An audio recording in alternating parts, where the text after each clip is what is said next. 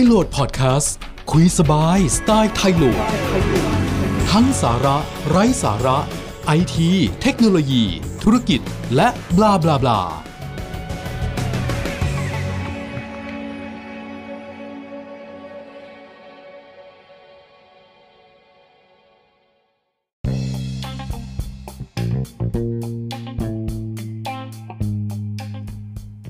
สมัครอินเทอร์เน็ต1จิก แต่อุปกรณ์ในบ้านไม่ไม่รองรับไอตัวความเร็วขนาดระดับ1กิกะบิตเนี่ย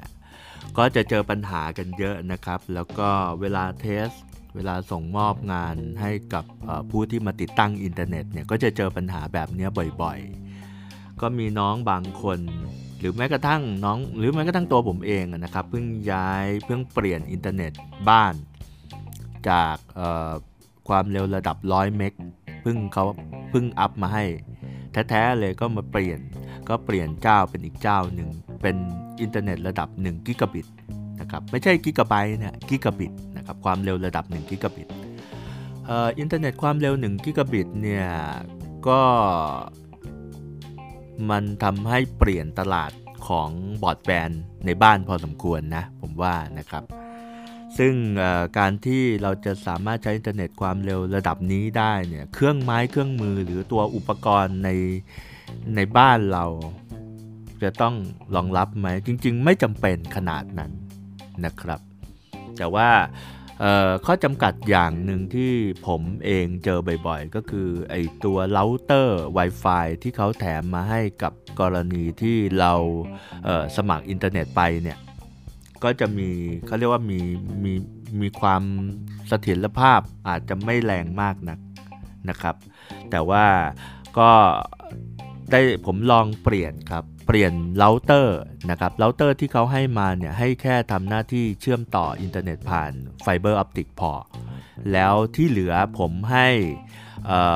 เราเตอร์ตัวใหม่ของผม เป็น Netgear เป็นเราเตอร์ระดับ gaming นะครับ ที่ปล่อย Wi-Fi ได้ระดับ AC 2006 ความเร็วได้ระดับหลายร้อย meg สำหรับ Wi-Fi 5จิกนะครับ ซึ่งออพอผมเปลี่ยนนะครับ ผมลองเปลี่ยน Wi-Fi เปลี่ยนในตัวเราเตอร์ออกมาแล้วเนี่ย ปรากฏว่าปรากฏว่า อุปกรณ์ผมยังเหมือนเดิม แต่เปลี่ยนแค่เราเตอร์เนี่ย ปรากฏว่าความเร็วไม่ได้รู้สึกแตกต่าง กันเมื่อเทียบอันต่ออัน หมายว่าโน้ตบุ๊กผมมีโน้ตบุ๊กที่เป็น Ultra Book เป็น Ultra Book นะครับ ซึ่งอพอผมใช้โน้ตบุ๊กที่เป็น Ultra Book เชื่อมต่อ Wi-Fi ที่เป็น5กิกความเร็วที่ผมได้เนี่ย มันได้แค่ 4-500 เมกอันเนี้ยเป็นที่ Wi-Fi ของผม Wi-Fi ของโน้ตบุ๊กที่เป็น Ultrabook นะครับ แล้ว แล้วมันต่างกันยังไง มันดีขึ้นยังไง เวลาเราเปลี่ยนเราเตอร์เนี่ยเอ่อเราเตอร์ตัวที่มันสเปคสูงๆเนี่ยจะทำให้การจัดการอินเทอร์เน็ต หรือการใช้งานอินเทอร์เน็ตในบ้านเราอะดีขึ้นครับ อุปกรณ์ในบ้านผมมีประมาณอยู่ 20 ตัว 20 อย่างแต่ผมลองเช็คดู ตอนแรกผมไม่เคยรู้เลยนะว่าอุปกรณ์ในบ้านผมมีอะไรบ้างที่มันต่ออินเทอร์เน็ตอยู่ 20 อย่างที่ว่านี้จะมีพวกสวิตไฟที่เป็น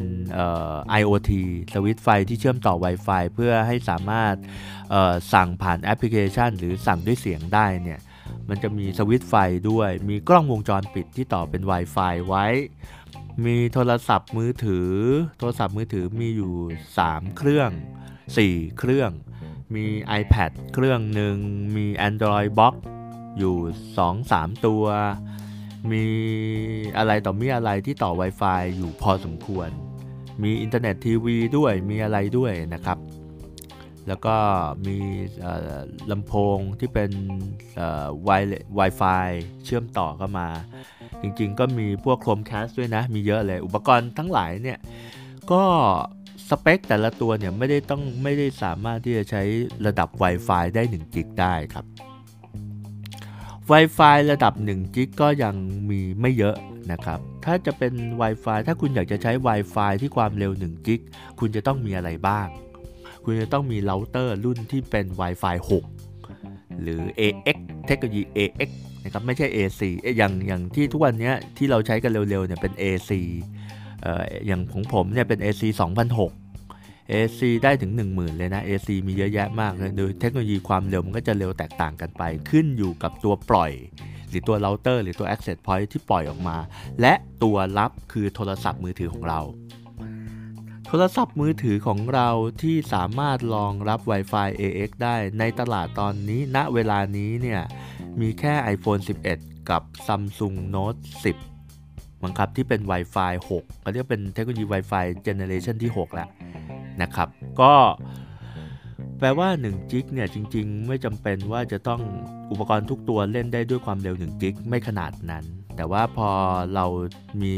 ถนนที่ปักซอยที่กว้างขึ้น แต่ความแรงของรถเราก็ไม่ได้ว่าแรงขึ้นเท่าไหร่ เพราะฉะนั้นเนี่ยการที่เราเปลี่ยนเราเตอร์มันจะทำให้อุปกรณ์ต่างๆ ที่ใช้อินเทอร์เน็ตอยู่สามารถใช้งานได้ดีขึ้น การจัดการดีขึ้น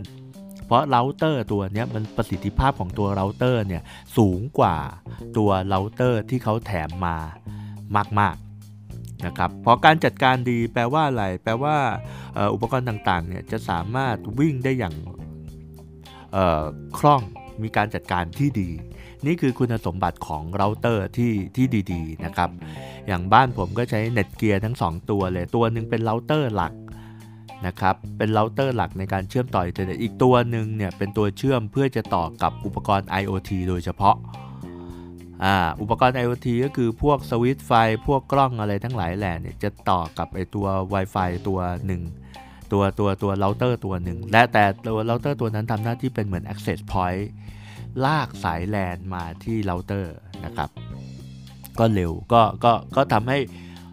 การจัดการของตัว Wi-Fi ของตัวเราเตอร์หลักเนี่ยไม่วุ่นจนเกินไป ผมแยกส่วนไป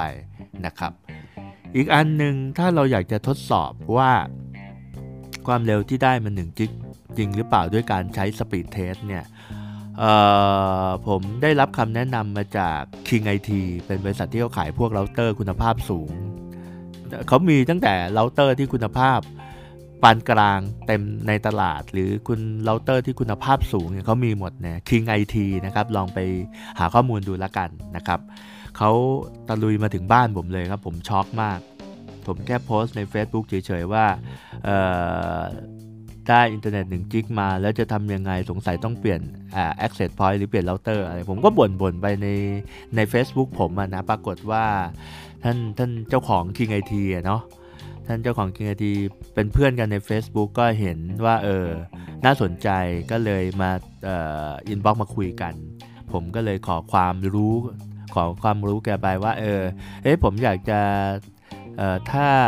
ติดอินเทอร์เน็ตอินเทอร์เน็ตหนึ่งจิกมาแล้วเนี่ยในบ้านจะต้องเปลี่ยนยังไงบ้างเพื่อให้รองรับการทำงานที่ดีขึ้น ไม่ใช่ว่าเปลี่ยนแล้วเหมือนเดิมมันก็คงจะไม่ work นะก็เลยอยากจะรู้เลยขอคำไป ขอคำแนะนำไปจาก King IT วันรุ่งขึ้นครับ วันรุ่งขึ้นเนี่ยทาง King IT เขา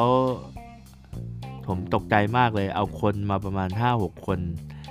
มาเอามา 3 รถ มาสองรถปิกอัพกับหนึ่งรถเก๋งมาจอดหน้าบ้านผมปึ๊บปึ๊บปึ๊บปึ๊บปึ๊บปึ๊บมีโลโก้ King IT ผมตกใจ อุ้ย มากันเยอะแยะเลย ก็มาแล้วก็มานั่งคุยกัน มานั่งคุยกันบอกว่าอ๋อพี่ออสครับถ้าทำแบบนี้ต้องอย่างนี้อย่างนั้นอย่างนี้เขาเลยบอกเขาเลยแนะนำผมว่าจริง ๆ แล้วเนี่ยการที่มีอินเทอร์เน็ตหนึ่งจิกมาในบ้านเนี่ยเราจะทดสอบเนี่ยหนึ่งเลยกรณีที่จะเช็คความเร็ว1จิกได้เนี่ยต้องใช้สายแลนครับและต้องใช้สายแลนที่เป็นแคสซิก คุณภาพสูงด้วย เป็นแคสซิกหรือสายแลนคุณภาพดี แล้วก็หรือจะเป็น Cat 5e ก็ได้แต่ต้องไฟอีที่เป็นไม่ใช่หัวสำเร็จอะเขาแนะนำมาอย่างนั้นแบบว่าเป็นแบบที่เข้าหัวใหม่ ๆ เอง เข้าหัวเองอย่างเงี้ยเป็นสายที่คุณภาพสูงกว่าที่เป็นสายสำเร็จ เขาว่าคุณภาพดีกว่า ความเร็วแบนด์วิดต์มันกว้างกว่าในสาย อันนี้ก็เพิ่งรู้ สายแลนมีผลนะ ตอนแรกเราก็ไม่รู้ว่าสายแลนกิกะบิตแคสซิกธรรมดาก็น่าจะใช้ได้จริง ๆ แตกต่างกันนะครับ ผมก็เลยถึงบางกอกน้อย ไม่ใช่บางอ้อผมเลยถึงบางกอกน้อยว่าอ๋อไอความรู้น้อยของเรานี่แหละทำให้บางทีเราพูดไปอาจจะเป็นเพราะความไม่รู้ของเรา คือว่าสายแลนเนี่ยถ้าเป็นสายแลนคุณภาพดีๆเนี่ยทำไมสายแลนคุณภาพดี ราคาแพงมันถึงขายได้อะ ก็เพราะอย่างเงี้ยก็เพราะแบนด์วิดต์ของสายแลนที่มันกว้างกว่านะครับก็หนึ่งเลยจะ test ว่าอินเทอร์เน็ตได้1จิกกันหรือเปล่า ก็คือให้เอาสายแลนเสียบเข้ากับเราเตอร์ผู้ให้บริการก่อน สายแลนคุณภาพดีนะ เป็นระดับแคสซิกไปเลยนะครับเสร็จแล้วตัวเอาคอมพิวเตอร์มาตั้งหรือเอาโน้ตบุ๊กกรณีใช้โน้ตบุ๊กเนี่ยไอตัวพอร์ตแลนที่เขาบอกว่ากิกะบิตอะ จริงๆอะเวลา test speed จริงอะมันถ้า test speed อินเทอร์เน็ตจริงมันก็ไม่ได้ถึง1 gig ต้องเป็นพอร์ตแลนที่มีความเร็วระดับ 2.5 กิกะบิตครับ อันนี้เขาแนะนำมานะครับเขาก็เอาโน้ตบุ๊กที่เป็นระดับ gaming เอาโน้ตบุ๊กระดับ gaming มาเลยนะครับ เป็นโน้ตบุ๊กที่มีความเร็วของพอร์ตแลน2.5 จิก เอามาเสียบกับสายแลนแล้วก็เอาจิ้มเข้าหลังเราเตอร์ที่ทางผู้ให้บริการให้มาครับ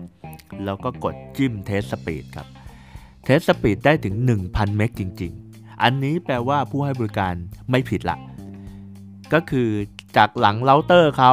จิ้มมาที่ตัวโน้ตบุ๊กเราได้ความเร็วระดับ1 gig ด้วยสายแลนที่เป็น2จุดเอ่อ2ระดับดีๆ แล้วก็ตัวโน้ตบุ๊กที่รองรับได้ถึง1 gig จริง ๆ ครับ เห็นไหมฮะว่า บางครั้งไอ้ที่เรา test speed ไม่ได้1 gig มันไม่ใช่ความผิดของผู้ให้บริการเป็นความผิดของเราที่อุปกรณ์ไม่ถึง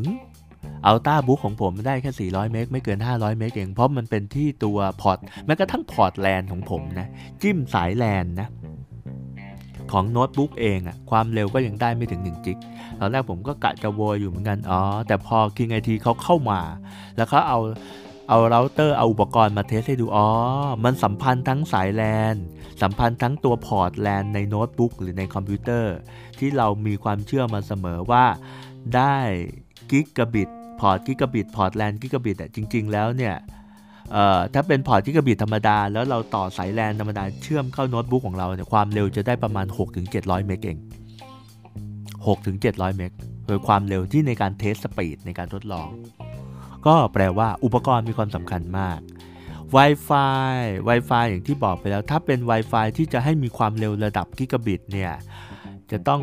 เป็น Wi-Fi 6 หรือ AX เทคโนโลยี AX นะครับ ซึ่งก็ตอนนี้มีเราเตอร์หลาย ๆ ยี่ห้อหลาย ๆ รุ่นก็เริ่มออกมาแล้ว ตอนนี้ผมยังไม่ได้รีวิว ยังไม่ได้ลองเพราะไม่มีอุปกรณ์ในการลองว่าความเร็ว1จิกเท่าไหร่ ยังไม่ได้ซื้อ iPhone 11 เดี๋ยวอาจจะต้องลองซื้อดูนะครับ ลองเล่นดูก็คือว่ามีตอนนี้ผมได้เราเตอร์มาแล้วของ Netgear AX4 AX แล้วก็ 4 แต่ผมไม่แน่ใจว่าชื่อรุ่นนี้หรือเปล่านะ ผมเห็นเขียนอยู่ ตัวนี้มันรองรับ Wi-Fi 6 แล้วก็รองรับระดับ Wi-Fi ที่เป็นกิกะบิตได้ ซึ่งเดี๋ยวก็ต้องหาฮาร์ดแวร์อะไรมาลองเล่นมัน CPU มันเหลือเฟืออยู่แล้วแหละ มันเป็นเราเตอร์สำหรับ gaming สำหรับการเล่นเกมไม่ให้สะดุดให้ลื่นๆไหลๆเนี่ยถ้าบ้านไหนอยากได้อินเทอร์เน็ตดีๆ แรงดีๆ ก็ลองเปลี่ยนเราเตอร์เป็นของ Netgear เขาดู ผมว่า work นะ ผมไม่ได้โฆษณาขายของให้เขานะ แต่ผมชื่นชอบเพราะว่าเขาเอามาให้ผมเล่นมาลองแล้วมัน work ไง ผมได้ลองแล้ว work ไง ก็เลยเล่าสู่กันฟังนะครับ ก็ ลองอินเทอร์เน็ตที่ว่าอย่างที่ว่านะครับก็คืออบางครั้งเวลาเราลองแล้วเนี่ยความเร็วมันไม่ได้เร็วเพิ่มขึ้น เปลี่ยนเราเตอร์แล้วตัวโน้ตบุ๊กของเราไม่เปลี่ยน มันก็ไม่ได้เร็วขึ้นนะครับ แต่ว่ามันจะ smooth ขึ้น มันจะมีเสถียรภาพมากขึ้น และถ้าเป็นเราเตอร์ที่มันมีเทคโนโลยีเขาเรียกว่า MIMO ไม่ว่าจะเป็น2คูณ2 MIMO 4คูณ4 MIMO อะไรก็แล้วแต่ ซึ่งถ้าเป็นเราเตอร์ระดับ gaming เนี่ย มันจะสามารถจัดการถ้ามีระบบไมโมเนี่ย มันจะจัดการได้ว่าสามารถรับส่งข้อมูลทีละหลาย ๆ อุปกรณ์ได้ มันเหมือนกับคนที่สามารถ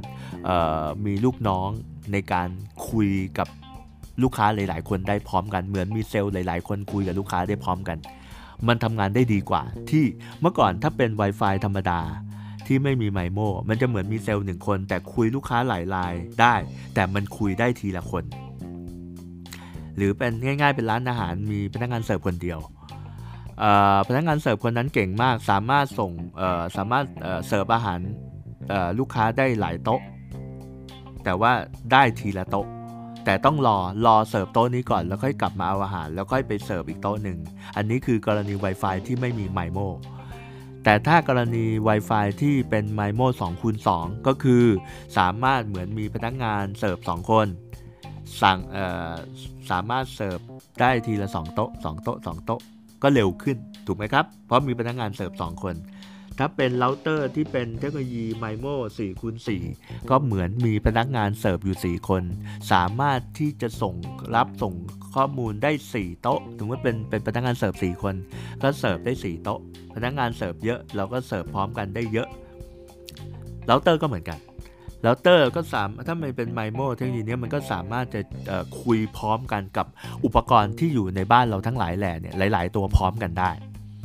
มันทำไง มันทำให้ทำงานได้เร็วขึ้นง่ายขึ้น และเราเตอร์พวกนี้ราคาก็จะสูงกว่าเป็นเราเตอร์ปกติ พอสมควร แต่มันก็ไม่ได้แพงเวอร์นะครับ ซึ่งใครอุตส่าห์เปลี่ยนอินเทอร์เน็ตมาแล้ว แต่ว่ายังติดปัญหาอยู่ก็ก็ลองลองไปหาข้อมูลดูนะครับ แล้วก็การ test ในการจะก่อนที่เราจะเช็คเนี่ยอินเทอร์เน็ต ของเราเนี่ยได้ความเร็วเท่าไหร่นะครับ บางทีอย่างนี้ครับ ที่ผมเจอปัญหาเองนะ อย่างโทรศัพท์ Android ผม โทรศัพท์ Android ผมเวลาต่อ Wi-Fi 5 gig เนี่ย เราสามารถจะเช็คได้เวลาที่เราต่อ Wi-Fi ว่าเราต่อได้ด้วยความเร็วเท่าไหร่ ความเร็วเท่าไหร่นี่หมายถึงจาก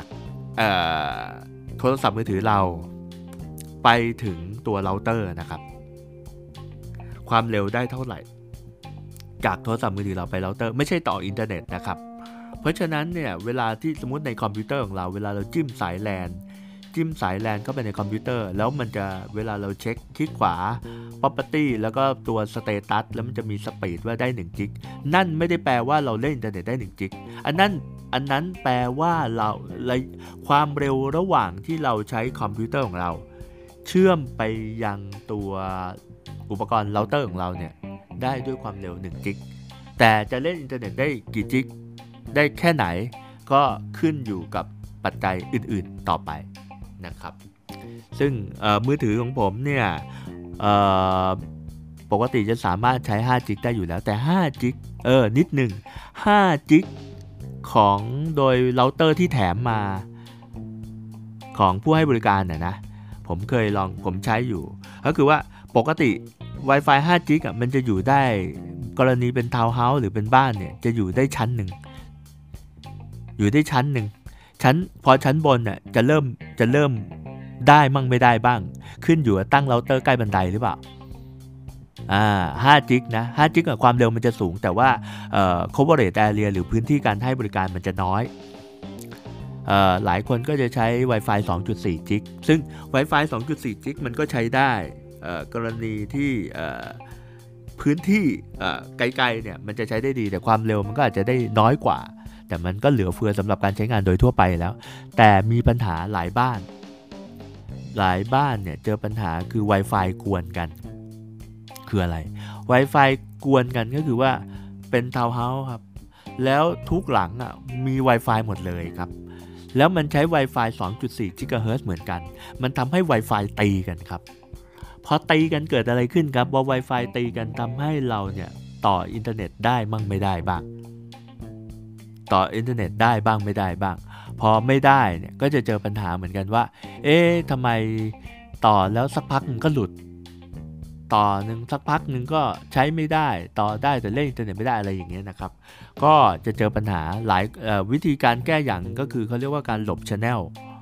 การย้ายช anel ไปหลบหลบว่าเอ่อ2.4 Wi-Fi ที่ตัวที่เราปล่อยเนี่ยถ้ามันตัว channel เนี้ยมันมีคนอื่นใช้อยู่ มันก็จะมีปัญหา เราก็หลบ channel ไป แต่ถ้ามันเยอะๆมาก มันก็จะหลบไม่ได้ ก็แนะนำให้ใช้ Wi-Fi ที่เป็น 2.4 GHz จะช่วยได้นะครับ อันนี้ก็เป็นทางเลือกทางหนึ่งที่ที่กรณีที่บ้านที่มีปัญหาเรื่อง Wi-Fi โดยเฉพาะบ้านทาวน์เฮาส์หรือคอนโดที่ทุกห้องมี Wi-Fi หมดเนี่ยตีกันเละตีกันสนั่นแน่นอน ถ้าทุกคน เเปิดอินเทอร์เน็ตใช้เเข้ามาในคอนโดเนี่ยแล้วมีทุกห้องเปิด Wi-Fi หมดเนี่ยพังวินาศแน่นอนนะครับ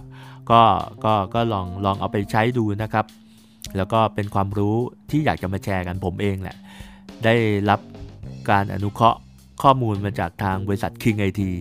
ผู้ที่นำเข้าผลิตภัณฑ์ Total Link Netgear นะจริง ๆ มีอีกหลายยี่ห้อ แต่ที่ผม Edimax แต่ไม่รู้ Edimax ยังทำอยู่หรือเปล่านะครับ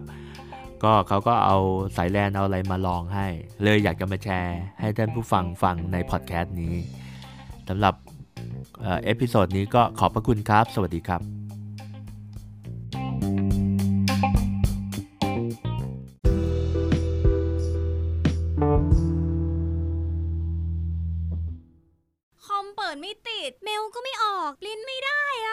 เน็ตไม่มาเครื่องช้าไวรัสกิน ปัญหาแบบเนี้ยให้ทีมงานมืออาชีพดูแลคุณดีไหมครับ ด้วยแนวคิดเรื่องไอทีขององค์กรใหญ่มาแบ่งปันให้ท่าน ตั้งใจใส่ใจในทุกเรื่อง ดูแลระบบคอมพิวเตอร์ตั้งแต่องค์กร 2 เครื่อง จนถึง 500 เครื่อง แก้ปัญหาต่างๆ ที่พบบ่อยในองค์กร เรายินดีช่วยคุณ เข้ามาหาเราได้ 24 ชั่วโมงเรื่องไอทีมีปัญหาปรึกษาเรา www.thailo.in.th อีกหนึ่งบริการของบริษัท thailo.com